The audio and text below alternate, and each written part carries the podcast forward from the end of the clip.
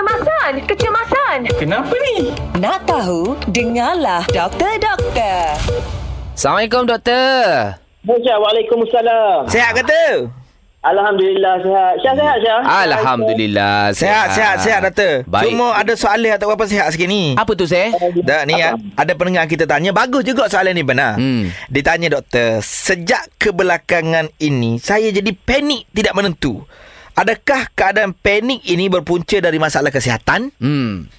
Hmm, okey. Terima kasih kepada pendengar yang bertanya. Okey, sebenarnya uh, gejala-gejala panik ni dia ada beberapa gejala. Satu takut secara berlebihan tanpa Okey. sebab. Hmm. Yang kedua jantung dia rasa laju. Yang Hmm. ketiga dia penuh sakit dada dan uh, menguh-menguh sesuatu apa. Hmm. Yang kelima ni dia rasa pening, loyo, sakit perut-perut dia tidak nyaman dan dia berasa macam nak mati. Hmm. Dia- mati dalam aku dah. Okey. Hmm. Dia sebenarnya lagu ni. Uh, kalau ikutkan kesihatan uh, apa kesatuan kesihatan dunia, dia menaklihkan kesihatan itu sebagai kesihatan fizikal, kesihatan mental, rohani dan juga sosial. Pak ni kena sihat. Dan, jadi sebenarnya panic attack, serangan panik ini sema- termasuk dalam kesihatan mental. Oh, okey. Ha. Okey. Untuk takrifkan ataupun diagnose satu masalah itu sebagai kesihatan mental, dia mesti masalah kesihatan fizikal yang lain itu perlu dikenal pasti terlebih dahulu. Faham. Dan kalau dia, ha, okay, dan dia jatuh debar, kita kena mesti cek jantung dia. Mm-mm. Okey. Jadi kita kena periksa uh, patient tu secara keseluruhan. Tekanan darah, nadi, lepas tu kita ambil uh, apa fungsi cek jantung, thyroid dan sebagainya lah. Okey. Dan sekiranya semua normal, ya.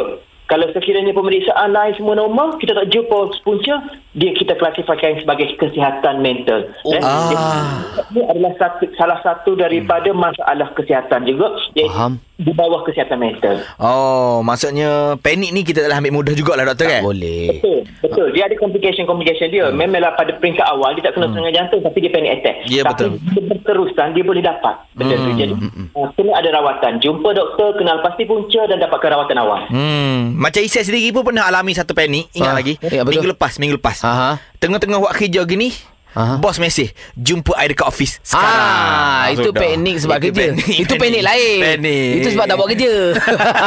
Okey, doktor, terima kasih doktor. Okey, betul. Okey, sama-sama. Oh, macam tu ke doktor? Nak tahu lagi tentang kesihatan? Dengarkan di Gekar Pagi setiap Ahad hingga Kamis pada pukul 7.20 pagi bersama Syah dan Izzet.